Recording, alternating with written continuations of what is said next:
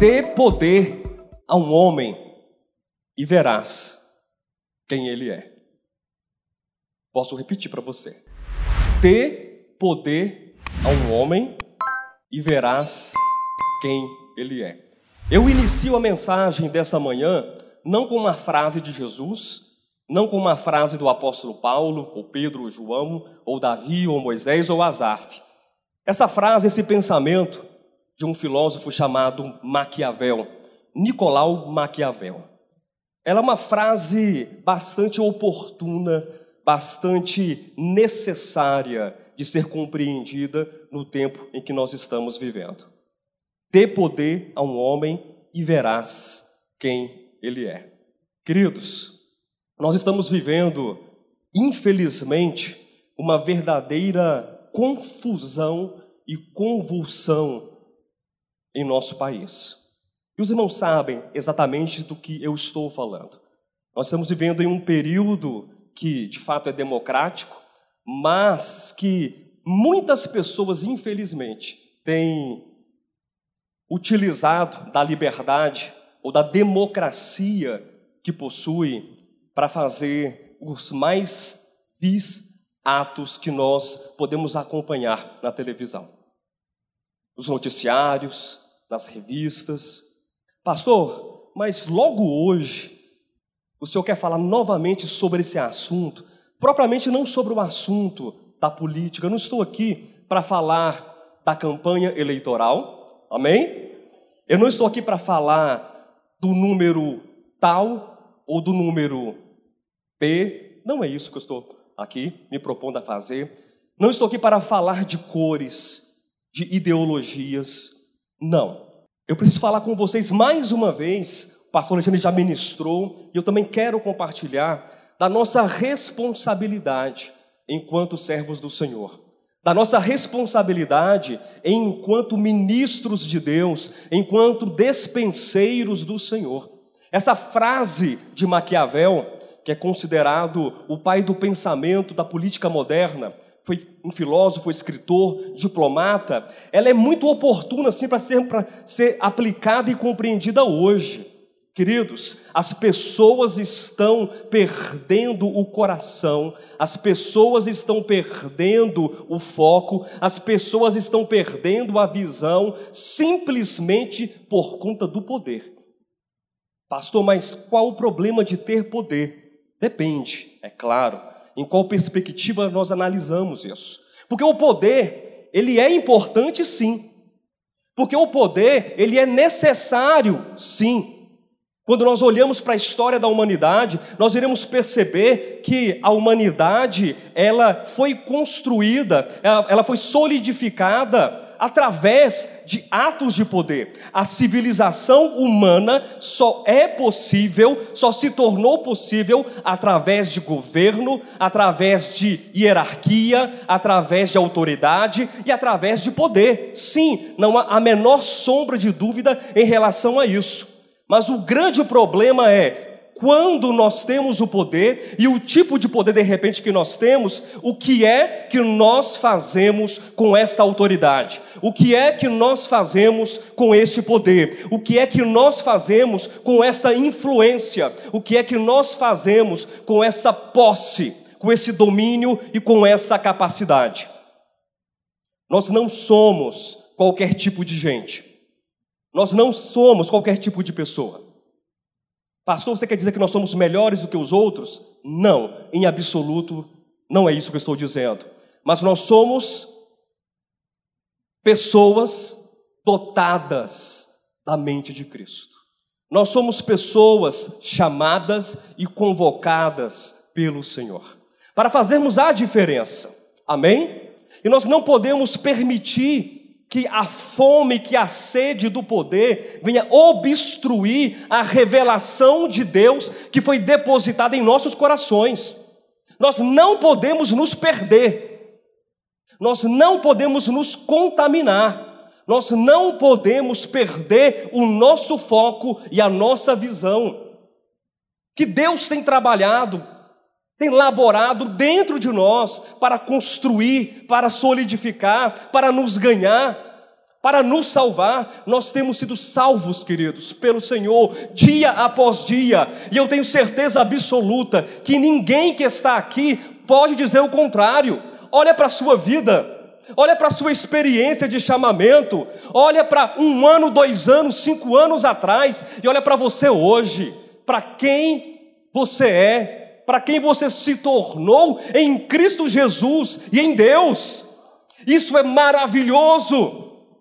Isso é extraordinário e nós precisamos então voltar os nossos olhos para o Senhor e entender que todo tipo de poder, capacidade, influência, posse que estiver ao nosso alcance, que estiver fora de nós ou dentro de nós, seja o conhecimento, seja dinheiro, recursos financeiros, seja autoridade, seja posição, seja dons, para cantar, para tocar, para falar, seja o que for, qualquer tipo de poder, de capacidade que Deus conferiu a nós, e com essa capacidade chamada poder, nós podemos influenciar sim o mundo, nós podemos sim influenciar quem está perto de nós, mas não para convocá-los para a guerra, mas não para convocá-los para a violência, não para convocá-los para o partidarismo e para o racha, porque eu sou de uma cor e você é de outra cor. Eu defendo um número e você defende outro número. Não, nós não fomos plantados por Deus nessa terra, nesse mundo, para isso. Quem está compreendendo, diga amém. E a grande pergunta que deve surgir é: o que fazer então com o poder? Ou que tipo de poder Deus nos deu? Já parou para pensar nisso? Eu quero que você abra a sua Bíblia. Na segunda epístola de Paulo a Timóteo, capítulo 1, nós iremos ler apenas um versículo, o versículo 7. E a partir desse versículo eu quero fazer uma ponte com o título da mensagem dessa manhã. Quem achou? Segunda de Paulo a Timóteo 1, 7. Diz assim: Porque Deus não nos tem dado espírito de covardia. Isso está claro para você? O texto inicia dizendo que Deus não tem dado a nós.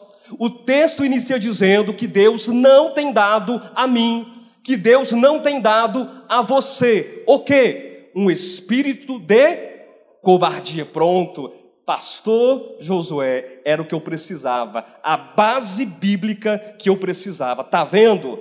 Agora eu posso lutar, agora eu posso esbravejar, agora eu posso fazer tudo em nome do Senhor dos Exércitos. Vai lá, Davi, vai nessa tua força, Gideão, para saber onde é que você vai chegar. Deus não tem dado a nós um espírito de de covardia. Então eu posso fazer o que eu quiser, porque eu sou ousado, né? Mas o texto não acaba aí. O texto prossegue. Mas é como se Paulo estivesse falando assim: para, pensa um pouco, coloca juízo na tua cabeça. Deus não te deu espírito de covardia. Sim, ok. Ele te deu um espírito de poder, de amor e de moderação. De poder, diga poder, diga amor, diga moderação. Nós fomos convocados para exercitarmos o poder, o amor e a moderação. Pastor, mas eu, eu não posso ter um candidato? Pode. Eu não posso ter uma ideologia? Pode. Eu não posso votar? Pode e deve, daqui a pouco, inclusive. Você deve exercer tudo aquilo que um Estado democrático de direito lhe confere. Mas nós não podemos esquecer que aquilo que nos orienta, nós não podemos esquecer que aquilo que nos sustenta não é o poder deste mundo, aquilo que nos impulsiona não é a força deste mundo, aquilo que nos impulsiona é o poder de Deus, é o amor de Deus, é a moderação do Espírito Santo de Deus.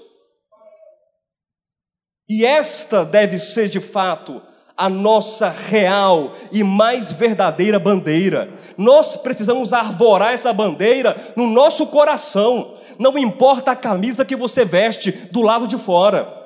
Não importa a cor que você usa do lado de fora, o que importa na verdade é fazer a seguinte pergunta: o que é que eu estou fazendo com o poder que Deus conferiu a mim? O que é que eu estou fazendo com a moderação, com o amor, com as capacidades, com os dons, com a influência que Deus conferiu a mim? Isso é o mais importante. E o tema da mensagem de hoje, o tema da mensagem desta manhã, ele é bastante interessante, muito sugestivo. Vocês receberam? Todo mundo no grupo? Olha só. Vós sois deuses. Numa afirmação. O chamado para o reino de Deus através do homem. É bem interessante, esse, essa arte foi pensada em todos os aspectos. Os três elementos principais dessa arte foram pensados para que você para que você entendesse que existe um propósito no seu chamamento, para que você entendesse que o homem tem um papel importante no estabelecimento do reino de Deus. De baixo para cima, vocês percebem que nós temos ali parte de uma pintura da Capela Sistina. Todos vocês já devem ter visto, ouvido, lido alguma, alguma vez sobre isso dos afrescos pintados por Michelangelo na Capela Sistina. E é bem interessante que é a transmissão da vida para o homem. Deus transmite vida para o homem. E é uma releitura, na verdade, porque quando você lê o livro de Gênesis, você vai se deparar com um outro tipo de declaração. Deus ele dá vida ao homem fazendo o quê? soprando o seu espírito, soprando ele mesmo para dentro do homem. E essa representação imagética, ela é muito significativa, porque ela se casa de verdade com aquilo que Maquiavel falou, o poder. Dê o poder para um homem, você vai ver quem ele é. Aqui nós temos uma representação diferenciada de Gênesis, como se o que fosse mais importante naquele momento é Deus transmitindo o poder para o homem governar, para o homem dominar, para o homem exercer toda a sua autoridade. Isso está certo? Sim, em parte está certo. Desde que nós compreendamos de fato quem é o homem que pode governar, desde que nós compreendamos de fato quem é o homem que tem o coração puro, íntegro, reto e no qual nós podemos nos posicionar e no qual nós podemos então nos firmar e abraçar esse homem, nos espelhar nesse homem e então falar: Senhor, eu quero ser como este homem. Senhor, eu quero ser como o verdadeiro homem, o homem excelente. O chamado para o reino de Deus através do homem. O reino só é possível através do homem. Mas este homem não é qualquer homem. Você pode procurar esse homem em vários lugares. Você pode procurar na esquerda e você não vai achar esse homem. Quem está entendendo, diga amém. Você pode procurar na direita e você também não vai achar este homem. Quem está entendendo, diga amém.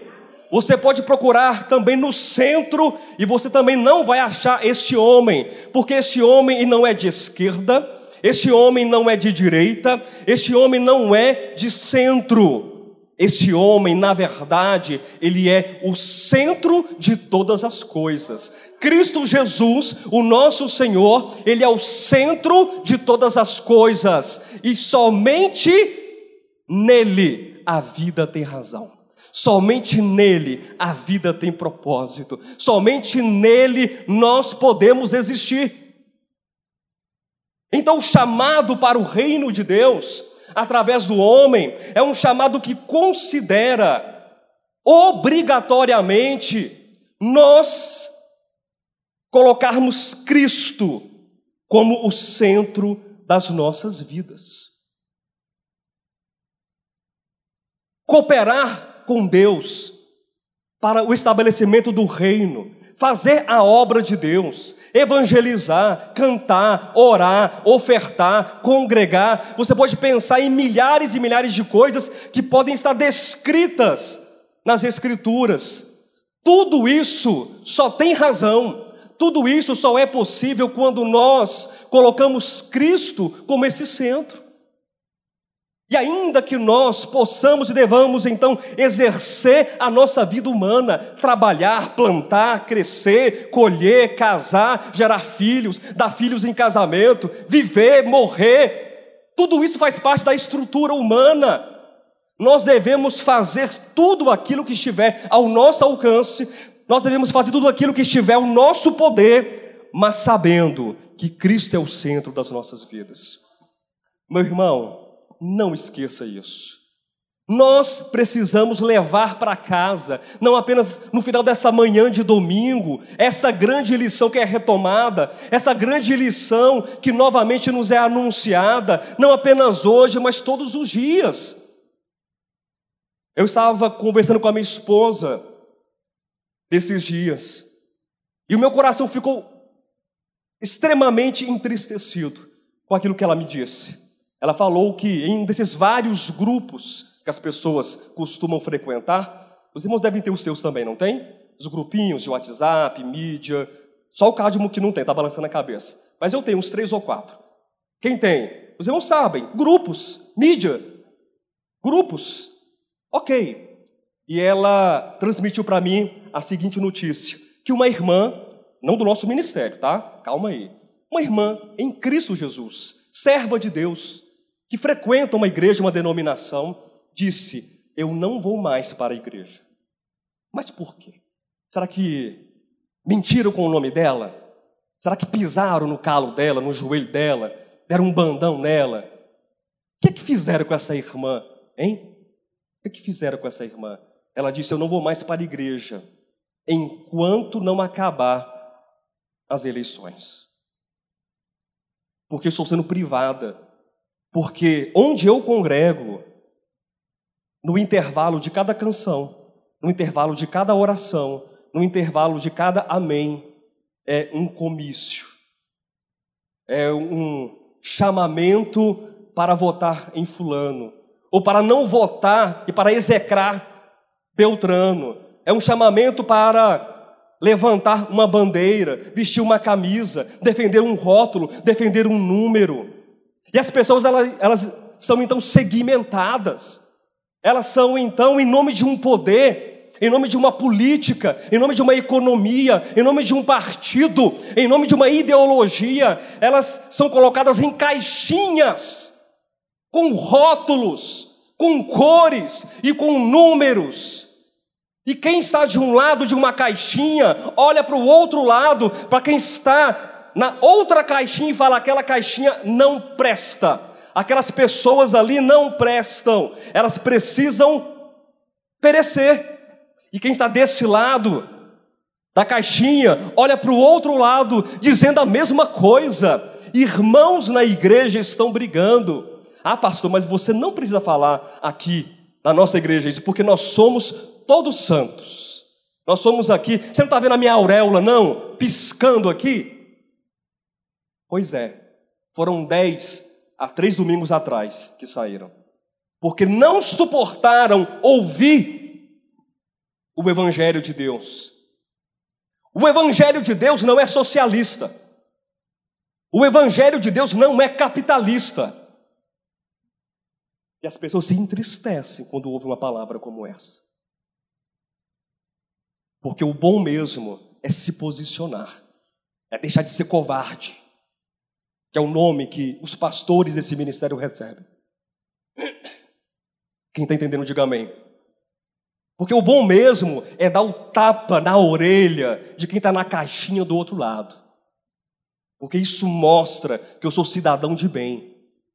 Não, nós não recebemos esse poder. Não, nós não recebemos esse amor político nós não recebemos esse tipo de moderação. Nós não estamos aqui como William Bonner. Essa não é a nossa moderação. Não. não é o nosso poder, não, não é o nosso tipo de amor.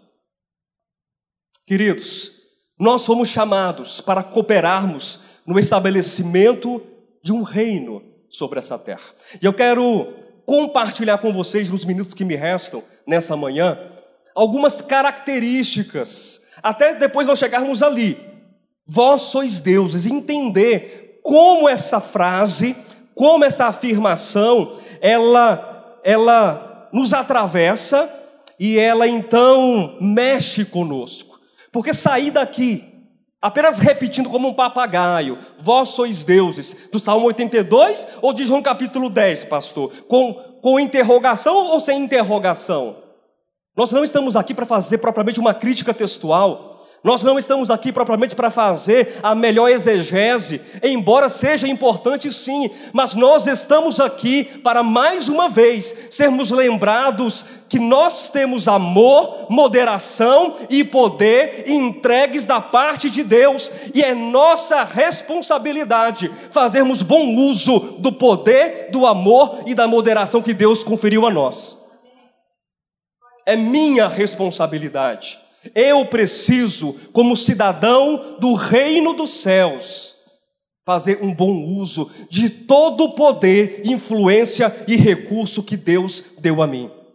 Porque chegará um dia em que eu, eu digo eu, eu não sei você, eu vou comparecer diante do tribunal de Cristo para prestar contas de tudo aquilo que eu fiz por intermédio do corpo, das mãos, da voz, do olhar, do agir, tudo aquilo que eu fiz, eu vou prestar contas. E nós não podemos viver a vida como se não houvesse o amanhã.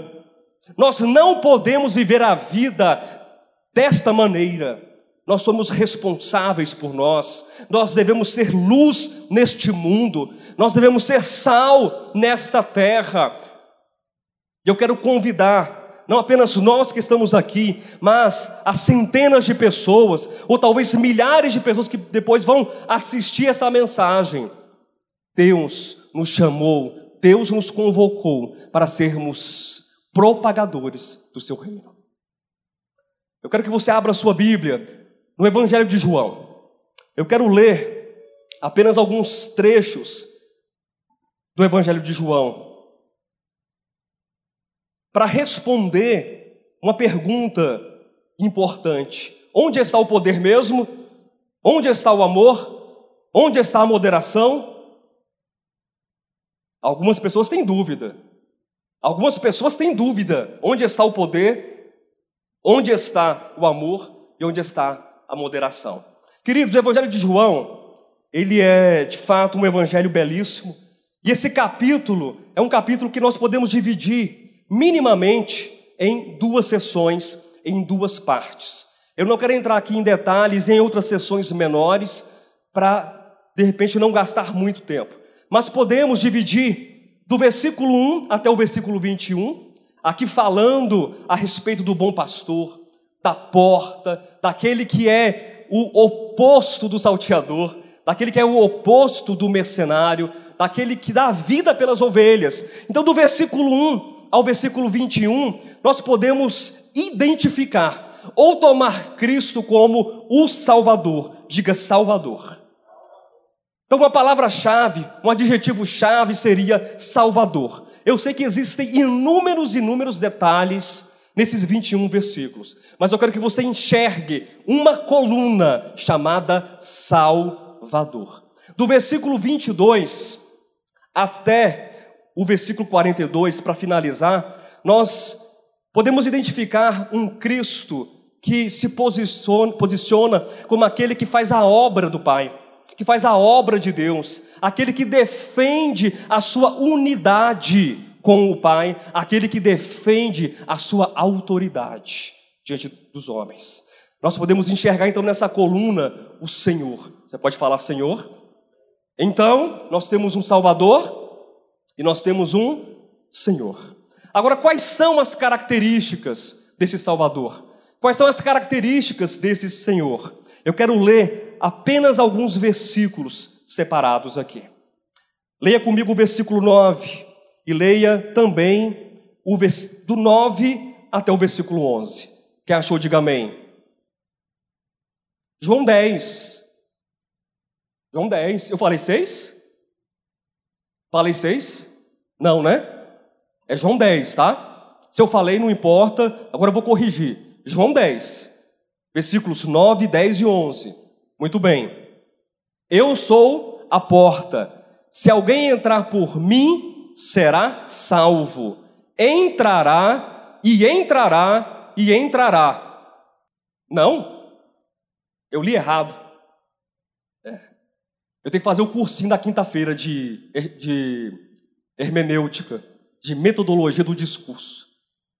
Eu sou a porta. Se alguém entrar por mim, será salvo. Ele entra, sairá e achará pastagem. O ladrão vem somente para roubar, matar e destruir. Eu vim para que tenham vida e a tenham em abundância. Eu sou o bom pastor. O bom pastor dá a vida pelas ovelhas. Queridos, mas isso é precioso demais. Só a leitura do texto já é uma, é, é uma leitura resgatadora.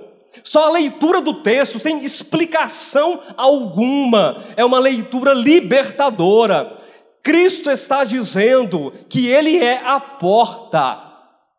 E os homens ovelhas, as ovelhas homens, passam por essa porta, entram por essa porta e saem para encontrar pastagem. Ora, então, essas ovelhas estão em algum lugar, sim ou não? Para passar pela porta, então elas estão em algum ambiente, sim ou não, pessoal? Estão em algum recinto. E eles não entendem a parábola, não entendem a metáfora, até hoje também não entendem a metáfora, mas Cristo está dizendo, desde os versículos anteriores, que existe um aprisco, e mais na frente ele fala que existem outros apriscos ainda, e as pessoas não entendem o texto. Até hoje, acham a palavra bonita, nossa, aprisco, estou animado agora, eu quero ficar no aprisco. Eu vou ficar no aprisco. Vai lá, fulano, vai, vai na minha frente, vai na minha frente e deixa um lugarzinho lá para mim também no aprisco, que eu estou chegando depois de você, porque aprisco, nome bonito.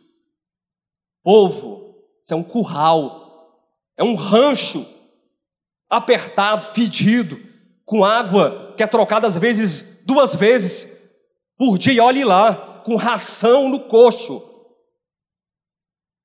Cristo está dizendo: Eu sou a porta de todos os apriscos da terra.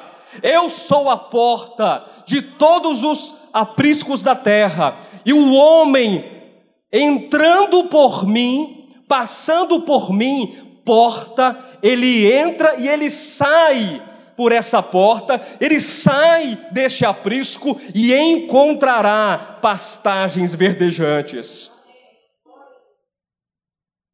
É esse Cristo, é esse Senhor, é esse Salvador. E as pessoas estão então preocupadas em defender histórias e mimimis e coisinhas sem sentido. Cristãos. E se esquecem que já saíram, ou pelo menos já deveriam ter saído do aprisco. E uma pergunta importante que cabe nessa manhã para você. E não vira os olhos de mim, não. É para você, Líbia. Você já saiu do aprisco? Você, Adriano, não balança a cabeça e nem, nem responde. Já saiu do aprisco? Você, Edilaine, já saiu do aprisco? Vera. Amém. Cantando. Cantando o aprisco. Sabe que existem características daquele que sai do aprisco? Eu imagino, tá? Eu não sou especialista em criação de ovelha. O Nivaldo está aqui nessa manhã? Nivaldo não está aqui. Nivaldo é um irmão nosso, sabe, né? Nivaldo é especialista em criação de cordeiro de ovelha.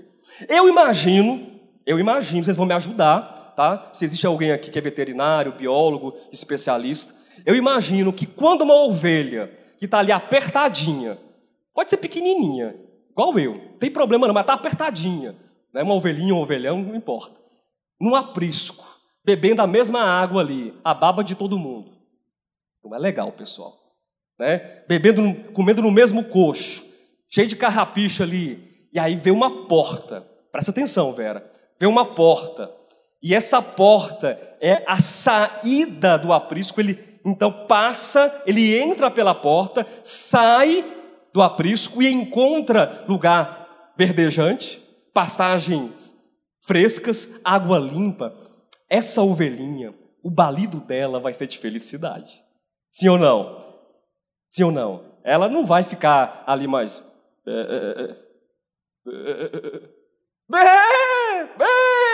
Vai ficar mais feliz. Sim ou não? Foi mais para cabra, né? Mas tudo bem, vocês entenderam. Queridos, quem sai do aprisco encontra comida fresca. Quem sai do aprisco encontra água fresca. Quem sai do aprisco encontra a verdadeira natureza e essência do reino de Deus. Não existe reino no aprisco. Não existe reino na política, não existe reino na economia, não de Deus. Existe o reino dos homens? Sim. Existe o reino dessa terra? Sim. Eu iniciei essa mensagem falando que a civilização humana foi construída a partir de relações de poder. E não tem que ser formada em sociologia ou em antropologia para falar isso, não. Pega um livro de filosofia, de história, que você vai entender isso. As relações são de poder, mas o poder que nós temos, ou no qual nós confiamos, não é o poder que oprime o órfão, não. O poder que nós temos não é o poder que oprime a viúva, não. O poder que nós temos, que nos foi dado, não é o poder que rouba o direito do próximo, não é o poder que doa, é o poder que dá a vida, é o poder que reparte, é o poder que compartilha, é o poder que faz você andar a segunda milha, mesmo tendo razão. Você entrega a túnica, você entrega a capa, e você fala assim para o soldado romano: não é para o teu vizinho, não, é para o opressor, para o transgressor, para o invasor da tua terra. Você fala assim: quer que eu ande mais uma? Mais uma milha contigo? Toma a túnica, toma a capa e me dá aí o seu peso, eu vou carregar. Aí você vai murmurando, você vai chutando no meio do caminho, né? É isso que você vai fazendo? É a oportunidade. Enquanto você está com, entre aspas, o teu inimigo a caminho, você pode ser luz e pode ser sal nessa terra. Enquanto você está com aquele que é diferente de você, que tem a pele diferente da tua, a cor diferente da tua pele, aquele que professa uma outra religião diferente da tua, aquele que tem outro gênero, outra, outra ideologia diferente da tua, você não está a caminho para ter razão, ou para disputar quem está certo ou quem está errado, entra num curso de filosofia, meu irmão, e vai discutir. O Evangelho é cura. O Evangelho é cura. O Evangelho é paz. O Evangelho é vida. O Evangelho é doação. O Evangelho é porta de saída do aprisco para depois encontrarmos pastos verdejantes, água limpa. Nós temos que ser aquelas ovelhas que estão do lado de fora. Eu perguntei, quem saiu do aprisco? Vocês ficaram assim meio sem graça. Mas Deus nos tirou sim do aprisco. Glória a Deus. Nós temos que ser as ovelhinhas que estão do lado de fora e estão balindo do lado de fora para quem está do lado de dentro, assim, ó, vem para cá. Sai para fora, como Cristo falou para Lázaro: sai para fora, sai do túmulo, sai do aprisco, sai dessa jornada de dor, de violência e vem para Cristo.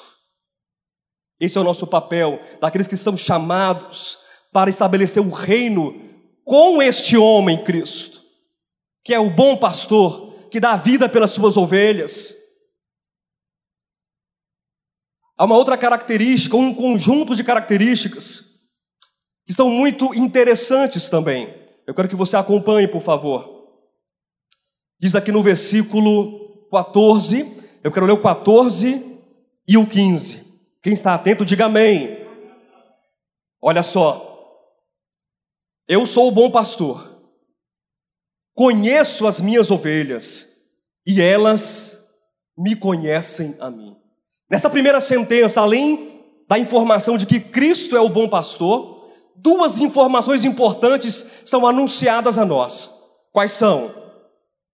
Quais são? As ovelhas elas conhecem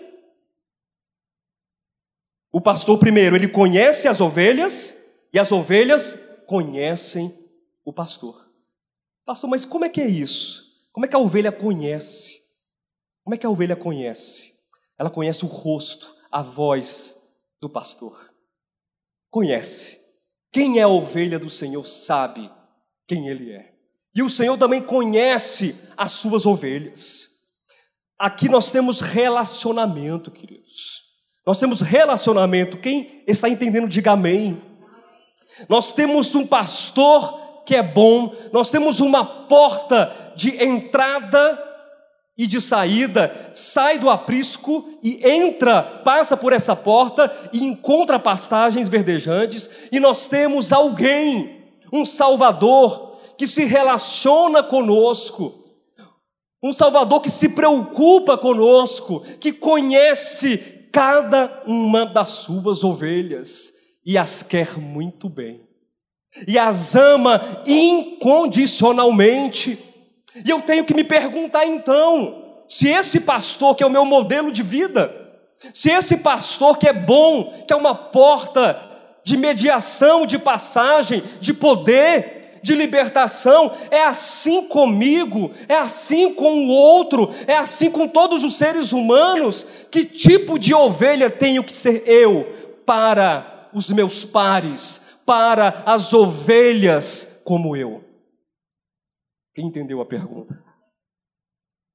Eu não posso ser um lobo junto das ovelhas de Cristo. Eu não posso ser uma porca junto das ovelhas de Cristo. Eu tenho que ser ovelha. Palavras duras. Abra sua Bíblia. A gente vai voltar para cá. Em Apocalipse capítulo 13.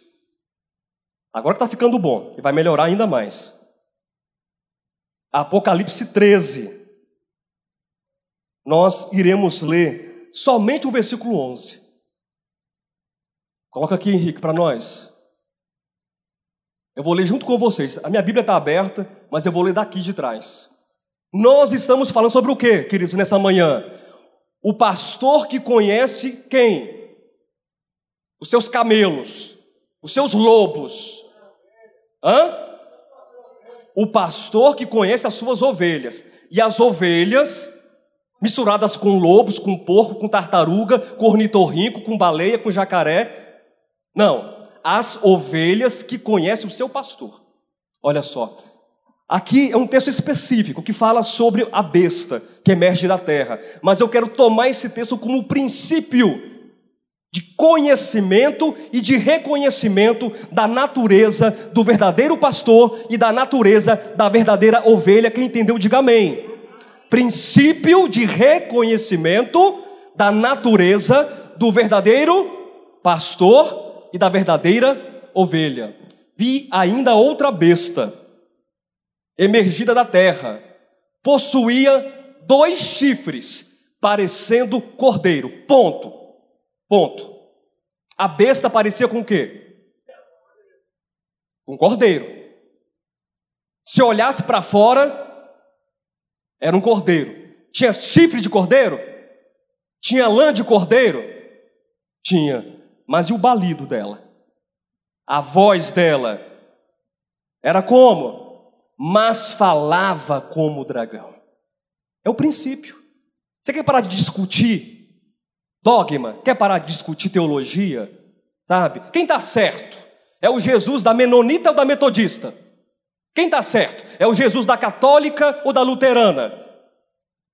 Isso vai te levar em que lugar? Escute a voz do pastor. Escute a fala dele. Escute o discurso dele. E escute o discurso, teu discurso e o discurso das ovelhas do Senhor. Ovelha de Cristo fala como Cristo, porque reproduz a voz de Cristo. Eu não posso uivar como um lobo. Eu não posso pinchar como um porco, porque eu sou ovelha do bom pastor. É questão de princípio. É questão de natureza, não é de ideologia partidária, de segmentação de cor, de número. Não, nada disso. É questão de princípio. É aquilo que me move e está dentro de mim. Amém? Vamos voltar para João? Eu quero explicar a parte final, então, que é a, o topo do texto que foi lido. Da arte, perdão. Coloca novamente, daqui a pouco, viu, Gilson, ali. Eu quero ler com vocês do versículo 30 até o versículo 38 e vou me encaminhar para finalizar essa mensagem. João 10, novamente. Olha o 30. Deixa eu ler o 29. Aquilo que meu pai me deu é maior do que tudo, e da mão do pai ninguém pode arrebatar. Eu e o Pai somos um. Novamente pegaram os judeus em pedras para lhe atirar. Depois que ele falou isso, eu e o Pai somos o quê? Somos um. Eles concordaram com a fala de Jesus Cristo? Que ele e o Pai eram um só? Não. Esse bloco aqui nós falamos que representa o quê? O senhorio, a autoridade, as obras de Cristo. Disse-lhe Jesus: Tenho-vos mostrado muitas boas obras da parte do Pai por qual delas me apedrejais? Queridos, quais foram as obras que Cristo mostrou? Vocês podem me ajudar nessa manhã? De verdade? Quais foram as obras que Cristo mostrou? Quem pode me ajudar? O que, que ele fez? Diga lá, Anderson. Perdão, manifesto. Ele perdoou, capítulo 8, a mulher pecadora. E depois disse: lá na frente eu encontro contigo, porque eu não vou fazer besteira aqui, eu não vou fazer cena na frente de todo mundo. Vai lá na frente, o chicote te, te espera. Foi isso que ele falou, não foi, Anderson? Onde estão, filha, os teus acusadores? Tem nenhum, Senhor. Nem eu, tampouco, te acuso. Vá e não peques mais. Que mais obras ele fez? Me ajudem. Ele acolheu libertação, amor, a cura, ele orou pelas crianças, ele conversou com as prostitutas, conversou com os publicanos, ele acolheu os leprosos, ele alimentou as multidões com pão, com peixe, ele alimentou as palavras do Senhor. Pronto. As obras. 33. Responderam-lhe os judeus: Não é por obra boa que te apedrejamos, e sim por causa da blasfêmia, pois sendo tu homem, te fazes Deus a ti mesmo. Replicou-lhes Jesus: Não está escrito na vossa lei? Eu disse: sois deuses? Aqui, Cristo cita o Salmo 82 que foi lido no início da reunião. Não está escrito lá, não. Ou seja, ele, ele, traz a afirmação do Salmo 82, é uma afirmação, e ele faz em forma de pergunta. Peraí, mas calma aí. Vocês estão me acusando, dizendo que eu não posso dizer que eu sou filho de Deus, que eu sou um com o Pai. A lei de vocês não fala, não, que os homens também são chamados. Vós sois deuses? Lá está escrito. Se alguém chamou deuses aqueles a quem foi dirigida a palavra de Deus, e a Escritura não pode falhar, então, daquele a quem o Pai santificou e enviou ao mundo, dizeis: Tu blasfemas, porque declarei, sou filho de Deus? Se não faço as obras de meu Pai, não me acrediteis, mas se faço e não me credes, crede nas obras, para que possais saber e compreender que o Pai está em mim e eu estou no Pai. Cristo defende mais uma vez que ele está no Pai e o Pai está nele, ele e o Pai são um.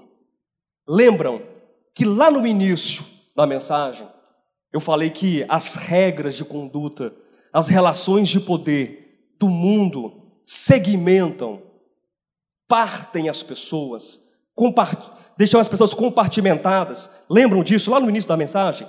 A palavra é segmentação, é partir, é partir. Eu sou de fulano e você é de Beltrano. Tem essas segmentações. Mas olha só como Cristo se apresenta a nós. Cristo está dizendo que nele não há divisões. Ele é um com o Pai. Aqui não está dizendo que ele é parte do Pai, que ele é um pedacinho do Pai. Não, mas ele é a melhor parte do Pai. Não, ele é um absolutamente com o Pai. Não existe facção em Cristo. Não existe facção no Evangelho. Não existe partidarismo na obra de Deus. Não existe tumulto no reino de Deus. Não, não existe. Existe amor, luz, graça, fidelidade, perdão, misericórdia. É isso que existe no Senhor e com o Senhor. Eu gosto muito desse texto. Eu vou repetir o versículo 35. E se chamou deuses. Quem foi que chamou deuses? O próprio Deus. Aqueles a quem foi dirigida a palavra de Deus, e a Escritura não pode falhar. Então, daquele a quem o Pai santificou e enviou ao mundo, dizeis tu blasfemas, porque declarei, sou filho de Deus. Vamos compreender esse texto juntos? Um pouco melhor? Lá no Salmo 82, é um salmo de denúncia. É um salmo de denúncia de Asaf. Deus, falando por intermédio de Asaf, está denunciando a corrupção dos magistrados, está denunciando a corrupção dos governadores, dos juízes e dos homens, que olham para a viúva e falam assim: ó, vai para lá. Olham para o órfão e falam assim: não tem um pão para te alimentar. Olham para o próximo e oprimem, roubam, tiram o direito. E eles são chamados de deuses, no sentido Elohim porque são autoridades estabelecidas. E aí Cristo toma essa palavra e fala assim: peraí, pensa comigo aqui, pessoal, vocês aqui. Cristo falando com eles lá. Lá atrás, na vossa lei, disseram o quê? Alguém disse. É, Cristo é muito esperto. Alguém disse. Quem foi que disse? Não fui eu. Foi Deus que disse lá. Vós sois deuses, ou sois deuses. E essa palavra foi dirigida a quem? A homens, como vocês aqui. Mas, tratando-se de mim, que vim de Deus, que faço as obras do Pai, vocês falam que eu estou blasfemando? Quem tem maior peso? Quem tem maior valor? Quem tem maior autoridade? Quem de fato é o Senhor? O homem ou Cristo? É Cristo. O que, isso significa para nós? Significa que nós temos uma responsabilidade a assumir e nos posicionarmos. Nós também temos autoridade, nós também temos uma mordomia, nós também somos despenseiros, nós também temos influência, nós também temos poder. Pastor, mas eu não tenho quase nenhum poder, mas alguma influência você tem. E a pergunta que eu faço, bem agora, no final dessa reunião, é: o que é que você vai fazer com tudo isso?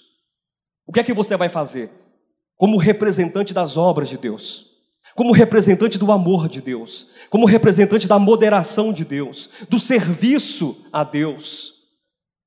O que é que você vai fazer com aquilo que Deus colocou nas suas mãos? Meu irmão, eu não estou falando do voto, não. Presta atenção. Você aí, presta atenção. Eu estou falando da sua vida, de um intervalo sabe, de 30, 40, 50, 60, 70, 80 anos. Eu não estou falando do dia 30 de outubro. Eu estou falando de uma vida inteira de sementes plantadas e consequências colhidas.